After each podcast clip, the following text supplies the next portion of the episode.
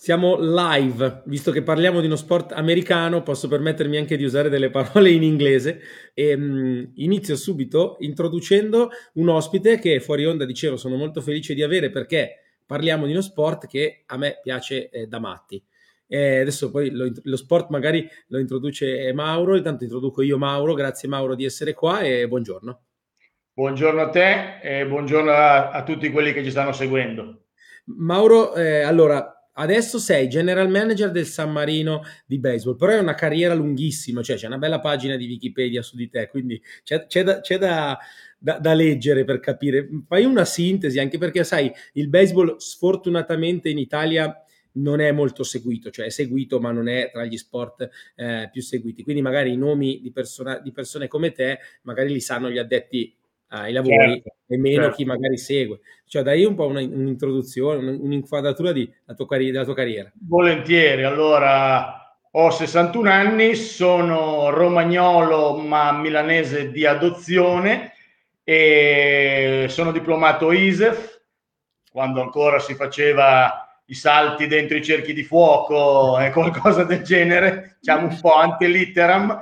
E ho iniziato a giocare a baseball da bambino perché alle scuole medie avevamo un insegnante di educazione fisica che ci faceva provare tutti questi sport, diciamo, nuovi all'epoca e con altri compagni di classe alle medie ci appassionammo, continuammo a giocare, andammo a Milano alla, all'epoca che era una società gloriosa perché era la famosa Eurofon che aveva vinto tanti scudetti di fila, facciamo un provino e e saltando la categoria dei più piccoli addirittura andammo direttamente nell'epoca allievi. Poi dopo un po' di tempo diciamo che esordì, esordì in prima squadra mo- molto giovane, c'era una regola che dovevano giocare degli under, quindi esordì che avevo 16 anni.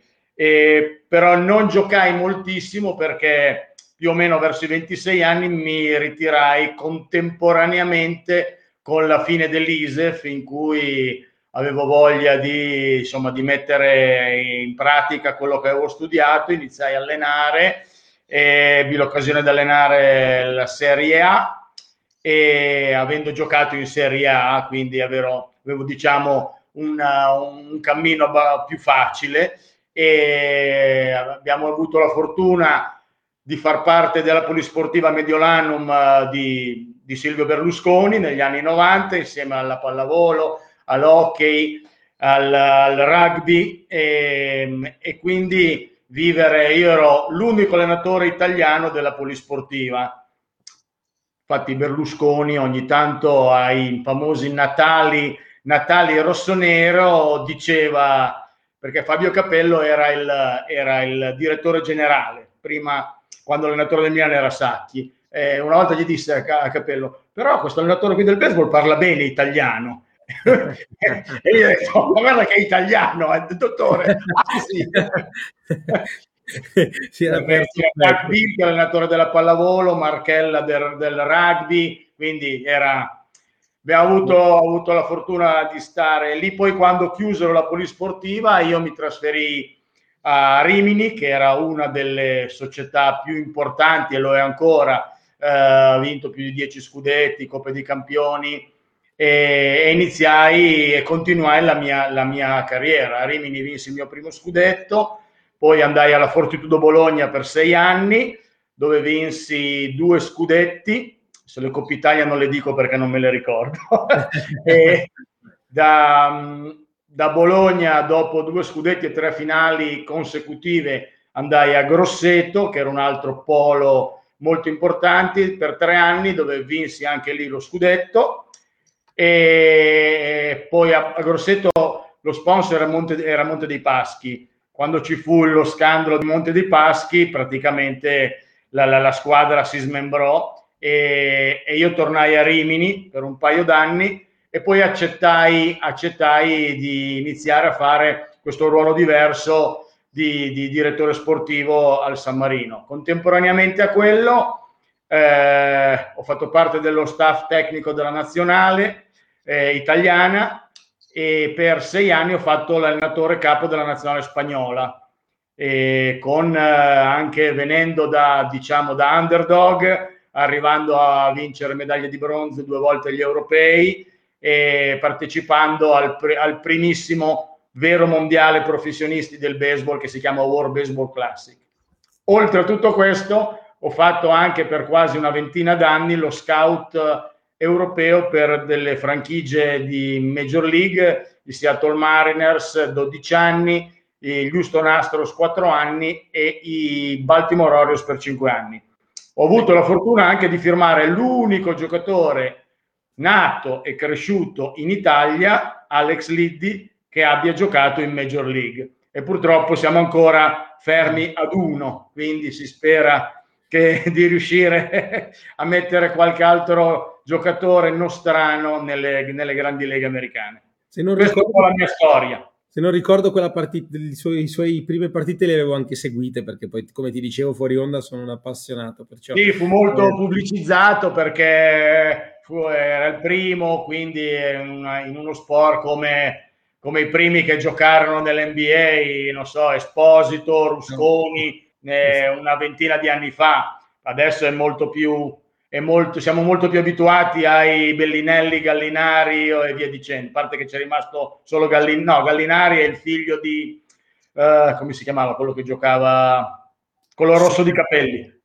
Sono Gallinari, Nico Manion e Melli adesso. Ni- Nico Manion, ecco. Sì, sì, Nico sì, Manion. Ah, Melli, vero, Melli che giocava a Milano, sì, sì. sì, sì beh, diciamo che in America un po' ci siamo arrivati soprattutto nel basket, nel baseball meno, come dici te, però la bellezza del baseball, io che lo seguo da, da diversi anni è proprio, e visto, visto, che faccio il mental coach, ti ho, ti ho, intervistato per questo, è proprio mentale, cioè ne parlavamo prima, è proprio uno sport mentale eh, almeno per come la vedo io. Prima mi facevi questo esempio per cui un buon battitore deve sbagliare sette volte per essere un buon battitore, quindi sbaglia sette, ne fa giuste tre ed è un buon battitore, che negli altri sport paradossalmente è come dire ma cosa stai dicendo? Certo, come dire, c'hai 10 palle gol e ne sbagli 7, di sicuro non sei considerato un buon attaccante. No, il nostro invece è uno sport essenzialmente di numeri dove i giocatori vengono molto giudicati e catalogati per statistiche dove infatti ultimamente la sabermetrica è entrata, è entrata molto nel, nel nostro sport e, e, si dice sempre che è uno sport in cui si fallisce più di quanto si va bene perché se batti valido, diciamo, arrivando in base tre volte su dieci e quindi sbagliando sette e quindi essendo un battitore di media 300 sei un buon battitore in qualsiasi un'altra, campionato. Un'altra cosa che mi, mi, mi, appassiona mentalmente del baseball è questa cosa, cioè è uno sport dove le partite sono anche lunghe, non lunghissime, però mediamente lunghe, e quindi i giocatori devono tenere la concentrazione per tanto tempo, con anche tante pause.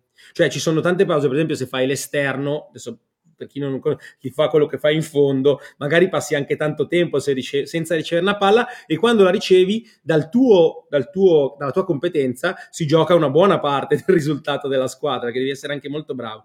Perciò questa cosa qua, tu da allenatore, come, cioè con i giocatori ovviamente sono abituati, ma ti è capitato di parlarne o di scegliere anche un giocatore per un ruolo anche da, da, dal punto di vista, da quanto dal punto di vista mentale fosse forte a mantenere una concentrazione per tanto tempo, perché non è facile come fare il portiere, cioè prendi magari una palla e devi essere bravo. Certo, però anche come il portiere, anche se non tocchi la palla fisicamente, ci sono tanti aspetti che che devi pensare andando avanti la partita. Dove potrà battere questo battitore? Che conteggio ha il battitore? Girerà sempre per battere lungo o si accontenterà di mettere la palla in gioco? E da lì cercare di spostarmi per coprire più spazio possibile e questo ti fa stare in partita. Okay. Poi diciamolo chiaro, giocare all'esterno è molto più semplice che giocare sulla terra rossa in diamante e infatti gli esterni di solito sono bu- buonissimi battitori perché se non batti di solito non giochi esterno perché ci gio- fanno giocare un altro. Quindi la prerogativa per giocare esterno è devi battere, allora poi ti mettiamo là in fondo e cerchiamo di farti diventare un buon esterno. E il ruolo purtroppo che quando inizi a giocare a baseball da bambini, sei appena arrivato, vai all'esterno, vai più lontano possibile dall'azione. Invece gli, altri, invece gli altri ruoli, quelli sulla terra, sono molto più, diciamo, sempre vicini all'azione, perché sono sempre più... E su, quel lavoro, su quella parte lì, sulla scelta anche, proprio anche sulla scelta di dove mettere i, i giocatori, visto che fai anche lo scout, quali sono gli elementi? Sono più elementi fisici o ci metti anche nella scelta degli elementi mentali? No, l'elemento mentale è molto più sviluppato difensivamente nel lanciatore e nel catcher, il ricevitore che eh, può sembrare ai, ne- ai, ai neofiti come un fermapalle, ma è praticamente il regista in campo di quello che fa il lanciatore, che è la parte predominante del nostro gioco. Il nostro gioco è una è una sfida continua tra il lanciatore per non far prendere la palla al battitore o, per meglio dire, per farla prendere male. Cioè io ti metto fuori tempo con, uh, con dei lanci di rottura oppure tu ti aspetti un lancio e te ne lanci un altro e siccome mediamente si va a battere quattro volte a partita, il catcher è un po' come, è un po come giocare a carte. Come l'ho giocato il turno prima? Allora adesso lui cosa si aspetta e, e il mio lanciatore come sta meglio, con che lanci sta meglio. Quindi è tutto, è tutto un ricordarsi, è tutto un pianificare per giocare questa, questa come ti dicevo prima, questa specie di, di gara di scacchi praticamente. E logicamente il fattore mentale è, è importantissimo. È importantissimo uno perché ci sono delle frasi fatte, delle vignette, delle cose, non so, tu hai citato prima gli esterni, un esterno che non batte, gli fanno una vignetta dove c'è una mazza che gli entra da un orecchio e gli esce dall'altro, perché sta all'esterno e sta ancora pensando all'ultimo, all'ultimo turno che ha fatto dove magari è andato male. Oppure stai andando male e vuoi fare di più, il massimo che si può fare è un fuoricampo da quattro punti quindi che si chiama Grande Slam, e, e, si dice non cercare di fare un fuoricampo da 5, cioè non cercare di fare più del massimo che uno può fare. E, e quindi sono tutte componenti che, che ti mettono in, con tutte queste fasi. Queste, la partita dura più o meno tre ore e, tutte queste, e poi non è un gioco a tempo, è un gioco ad eliminazioni. Quindi può durare due ore e mezza come tre ore e mezza poi non c'è il pareggio, o si vince o si perde, quindi quando, quando finché non si spareggia si va avanti. E quindi può essere sicuramente la resistenza o la parola che si usa adesso molto, la resilienza cerebrale, cerebrale nel stare dentro il gioco è importantissima. Ma invece proprio da allenatore mh, hai qualche esempio magari di cosa dici? Perché poi c'è anche tanto spazio in cui stanno nel dugout, vabbè, nella, nella panchina. Eh, e in quel momento lì tu come allenatore che come, come, intervieni? Dici qualcosa? Sei più un allenatore che invece sta in disparte? Il baseball è uno sport, eh, essendo molto lungo nel tempo, dove l'allenatore di solito non si comporta come l'allenatore di basket o quello di calcio, cioè non vive gli eccessi, tranne qualche exploit, ma vive di pensando cosa succederà più avanti.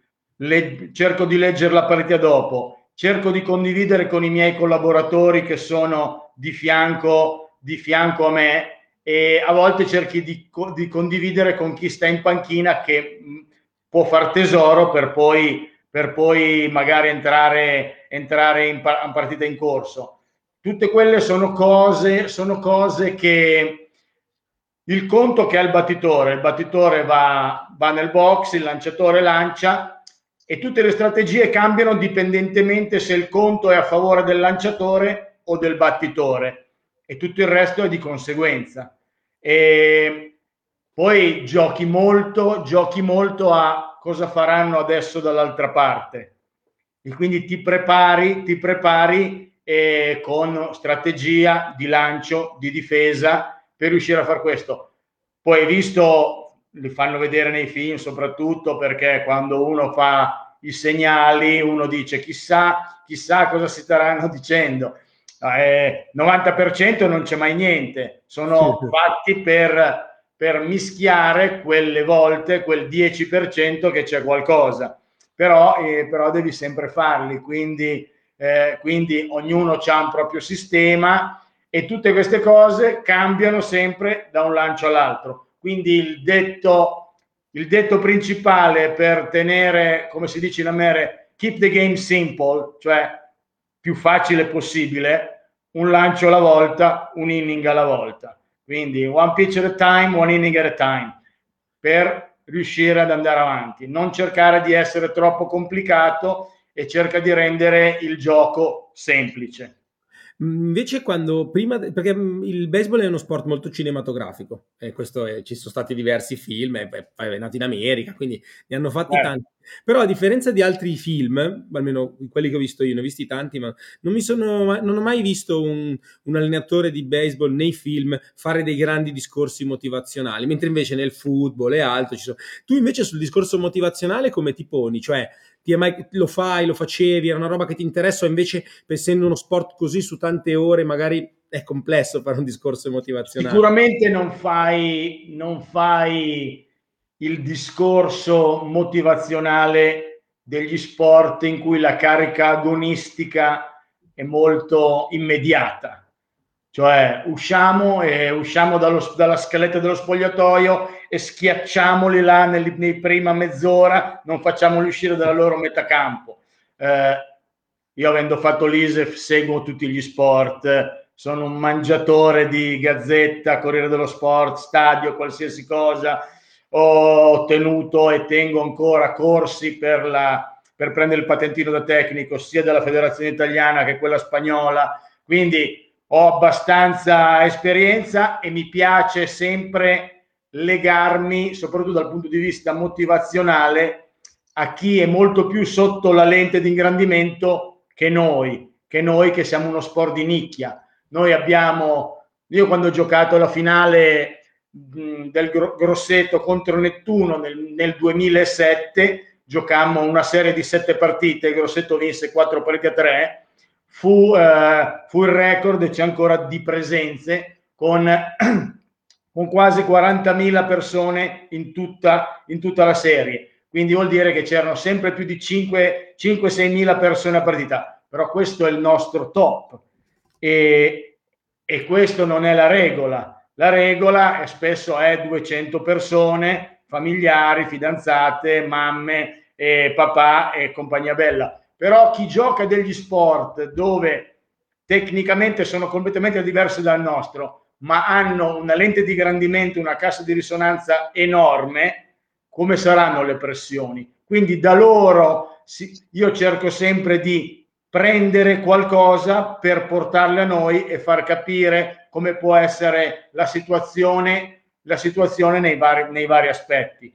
Logicamente un discorso motivazionale, pronti via, andiamo in campo, noi non lo facciamo quasi mai, quasi mai, tranne qualche rarissima volta. Però puoi preparare nei giorni, nei giorni io ricordo ancora, ricordo ancora quando, quando allenando la Spagna facemmo la finale per il terzo e quarto posto contro la Germania agli europei, forse 2010 credo, però magari la memoria mi potrà dire un po', e ed era tantissimo tempo che la Spagna non arrivava a medaglia nel, in, in, Europa, in Europa e attaccai lungo tutto il corridoio che avevamo in albergo, che eravamo in Olanda, eh, delle frasi di cui la principale era domani non è la partita, domani è la mamma di tutte le partite. Tomorrow, mañana es el juego, tomorrow is the game. Quindi era praticamente facevi capire che domani non era una partita, era la partita che forse era da dieci anni che si aspettava di arrivarci e c'eravamo, e c'eravamo arrivati. Che, che, comunque, come dire, è un modo per motivare più sul lungo che non sul mh, mm, cosa. Non possiamo farlo sull'immediato perché il nostro è troppo diluito come sport, certo. quindi, quindi il, il fattore adrenalinico si sgonfierebbe forse neanche a metà partita mentre invece il discorso mentale, il riuscire adesso stai lì, dopo ti prendo, è, è, la, è la base principale. Sì, un po' come, per esempio, tra i lanciatori ci sono i closer, quelli a, a più, più, portati per quella roba lì, loro magari vivono un po' più l'adrenalina perché vanno a giocarsi magari l'ottavo e il nono inning di solito. Sicuramente, sicuramente lo, loro sono quelli, sono quelli che, sono, che lanciano nella parte, nella parte principale della partita il closer entra quasi sempre quando la differenza dei punti è poca. Uno, due, tre punti, pareggio, altrimenti è una partita già andata, salvano, diciamo che risparmiano il closer per le partite seguenti, giocando loro più o meno tutti i giorni. Ah, sicuramente loro, eh, mi ricordo sempre la frase che diceva un lanciatore tanti anni fa che, che faceva il closer, io lancio come se avessi my hairs on fire, come se avessi il fuoco nei capelli, quindi dal gran, dalla gran adrenalina che sicuramente aveva addosso quando entrava in partita. La, mm, soprattutto per i lanciatori, anche i battitori, sono due, mm, mm, dire, gesti tecnici molto complessi, cioè sembrano facili ma sono molto no. complessi, soprattutto perché sì, tutti siamo capaci di girare, però soprattutto i battitori sanno anche dove mandarla, come mandarla. E il lanciatore è un gesto complessissimo, ho visto vari tutorial, tante cose, mi sono, mi sono eh, c'è tutta questa parte sulle mani, come tenere la palla, cioè c'è tutto un mondo dietro che da fuori sembra sì, ma dai hai lanciato la palla, invece no, ma mi chiedo, più sei sotto pressione, più ovviamente il gesto tecnico diventa difficile perché c'è questa roba qua. E io penso, questo è quello che faccio di solito quando lavoro con gli atleti, penso che il grosso antidoto alla pressione sia la competenza, cioè essere molto bravi a fare una cosa ti aiuta a gestirti poi sotto pressione. Poi ci sono anche degli altri elementi mentali che si studiano piano piano. Però mi chiedo, un lanciatore quanti lanci prepara in una settimana, in un allenamento? Cioè quante volte lancia, quante volte ripete il suo movimento e quanto a volte ci, l'allenatore gli sta dietro per cercare di modificare magari veramente quei pochi millimetri che fanno completamente la differenza?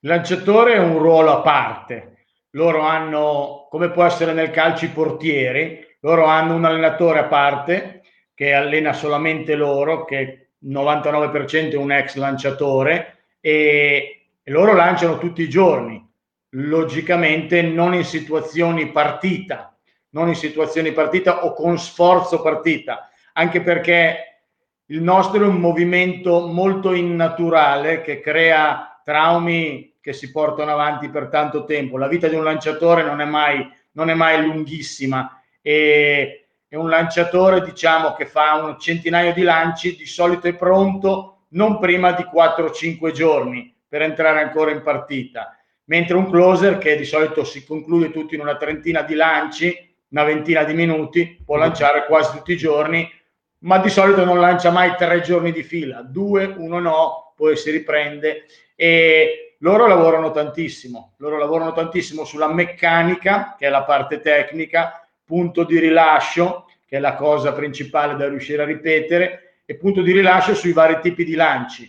Logicamente ci sono le palle veloci, quelle che sono lanciate praticamente che non hanno movimento e poi ci sono tutti i lanci di rottura che hanno varie, per farti un esempio, come, come un calciatore tira una punizione, una punizione a rientrare, una punizione che si abbassa e tutte, tutti questo noi lo facciamo con le mani da 18 metri e mezzo e bisogna tirare sopra sopra un pentagono. Sì, spazio piccolissimo, quindi c'è una esatto, parte un paralleletipido che è fatto dal pentagono e poi nella misura, una misura diciamo astratta tra le ascelle e le ginocchia, alle, le ginocchia del battitore. Quindi è tutto, poi si fanno le prove che, va, che andiamo a affrontare, andiamo a affrontare, non so, il Parma, allora facciamo tre o quattro battitori del Parma, come li giochiamo? Io inizio con questo, poi gli tiro con questo, tiro questo lancio per prepararli un altro e, e quindi è tutto, è tutto un lavoro così, però il braccio lo muovono tutti i giorni. Ok, la, bat- la, la, battuta invece cos'è? Sono sessioni continue, costanti, anche la, sulla difesa ci sono sì elementi tecnici, ma poi penso ci siano anche elementi corali, no? Elementi di movimento. Sì, sì, sì, ci sono, ci sono a, qualche giocata di, di, difese speciali, diciamo, non so, tu credo che saprai cos'è un bunt o una smorzata, quindi dove sapersi muovere, dove sapere i lanciatori quando tirano sulle basi per cercare di tenere il corridore attaccati li chiamano pick off e l'allenamento del battitore è praticamente batte, ripetere un movimento, una meccanica di movimento con eh, un, di solito sono i coach che lanciano abbastanza piano per riuscire a fare questo movimento e qualche volta alla settimana si fa lanciare anche i lanciatori per prendere anche lì l'occhio alla diversa, alla diversa velocità. Giocare in difesa, i coach sempre ti battono delle palle per terra o delle palle al volo se giochi all'esterno e anche qui è un movimento ripetitivo, ripetitivo, ripetitivo. Inizio stagione logicamente si fa molto più volume rispetto che verso fine stagione quando ormai quello che è fatto è fatto, un po' di memoria muscolare e via. Tra l'altro penso che cioè, programmare una stagione del baseball in Italia eh, ma soprattutto a maggior ragione in America, sia un lavoro grandissimo. Cioè, adesso che tu sei in programmazione è un lavoro enorme da quello che, che, che, penso, vedendo tutta la mole che mi stai dicendo, cioè preparare una preparazione sia fisica, ma soprattutto di movimento, eccetera, è un, è un lavoro grande per, per un allenatore. Sì, sì, è un lavoro che io faccio insieme allo, allo staff e in cui ci mettiamo, però è un lavoro... Eh, è come il ritiro precampionato per una squadra di basket o di calcio di, uno, di pallavolo di un altro sport. C'hai una scaletta propedeutica per arrivare, per arrivare a fare certe cose, devi portare per esempio i lanciatori ad avere un tot numero di lanci nel braccio per, per iniziare, logicamente non avranno, eh, non avranno i lanci tutta la partita, ma avranno i lanci, non so, per mezza partita e per riuscire a poi condividerli, condividere i nove inning con altri, con altri membri dello staff dei lanciatori.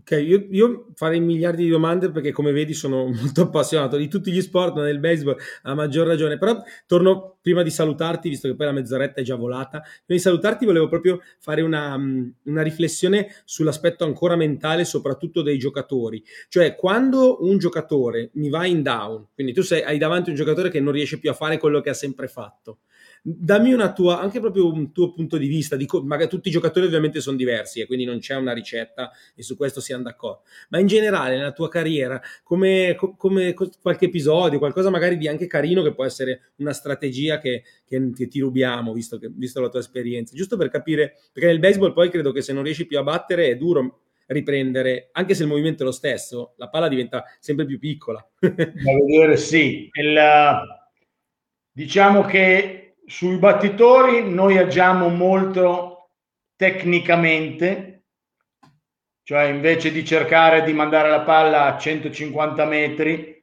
cerca di battere un, una valida da una base e quindi obiettivi raggiungibili, raggiungibile più facile, ma sempre, ma sempre di successo, ma sempre, ma sempre di successo. E poi lavoriamo sulla pazienza o aggressività cioè vado a battere, ho talmente voglia di battere che qualsiasi lancio arriva io giro la mazza, non ho successo. Oppure ho paura di sbagliare e aspetto troppi lanci, quindi non batto neanche quelli buoni che sarebbero magari sbagli del lanciatore con cui dovrei approfittarne. Ma dove noi agiamo forse un pochino più che esula dal mondo tecnico è quando avrei visto che spesso un allenatore, un allenatore dei lanciatori va a parlare col lanciatore col lanciatore il gioco si interrompe e ta un sacco di volte gli si dicono magari c'è un momento di pressione alta in cui, in cui vedi che lui inizia a digrignare i denti, a stringere la palla. Più stringi la palla, più la palla non va, più ti viene il braccetto del tennista praticamente. E allora si cerca di vai a, vai a parlare, parli di altro. Oh, cosa si fa stasera? Ma dove andiamo dopo, dopo, dopo la partita? Oh, ma hai visto la quinta fila, quella bionda che c'è là in alto? Eh, ma, ma, è di qualcuno, è la prima volta che la vediamo. Dai, forza, fai quest'out che andiamo a casa, dai, portiamo a casa la partita e ci beviamo una birra.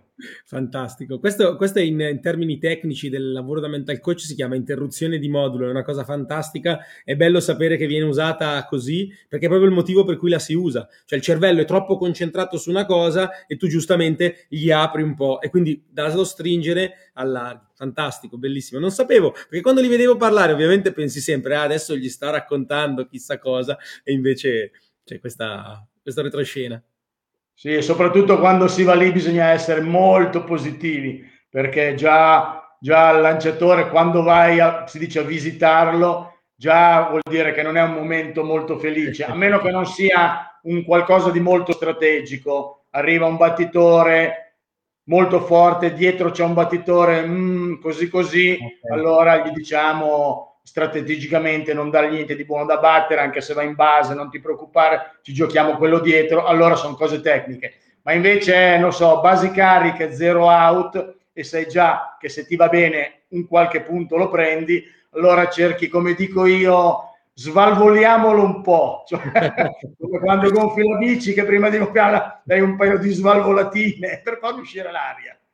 Che bello, guarda, mi hai, mi hai, dato, mi sono divertito tantissimo perché poi ti ripeto, o, oltre a fare il mental coach sono un appassionato di sport e perciò è, è, bellissimo vedere questo dietro le quinte del baseball. Come ti dicevo andrei avanti le ore, ma oramai il tempo è quello che è. Te, se, non so come sono i tuoi obiettivi adesso, cosa, come i tempi per preparare la, la stagione, poi anche l'obiettivo di stagione. Ma adesso iniziamo, iniziamo a giocare qualche amichevole e poi, e poi saremo pronti pronti per iniziare la stagione. Iniziamo il 22 maggio in casa con la Fiorentina, eh, che, che, è di Firenze logicamente, e i nostri obiettivi sono sempre quelli di arrivare, di arrivare più lontano possibile.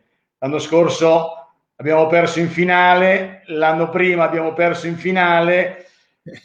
Siccome, eh, siccome sono tre anni che vince la Fortuna di Bologna che, che, ultimamente negli ultimi anni ha fatto un po' da padrone come, come la Juventus nel calcio. Ieri ho detto chissà mai che sia anche nel baseball l'anno, l'anno dell'Inter, che magari l'Inter possiamo essere noi, visto che due volte siamo arrivati in fondo e siamo rimasti con la bocca asciutta. Bene, allora in bocca al lupo. Ci risentiamo, ci risentiamo dopo la festa scudetto. Allora. Quando vuoi, sono qua. Grazie mille. Grazie mille Mauro. Ciao, ciao, ciao, buona giornata.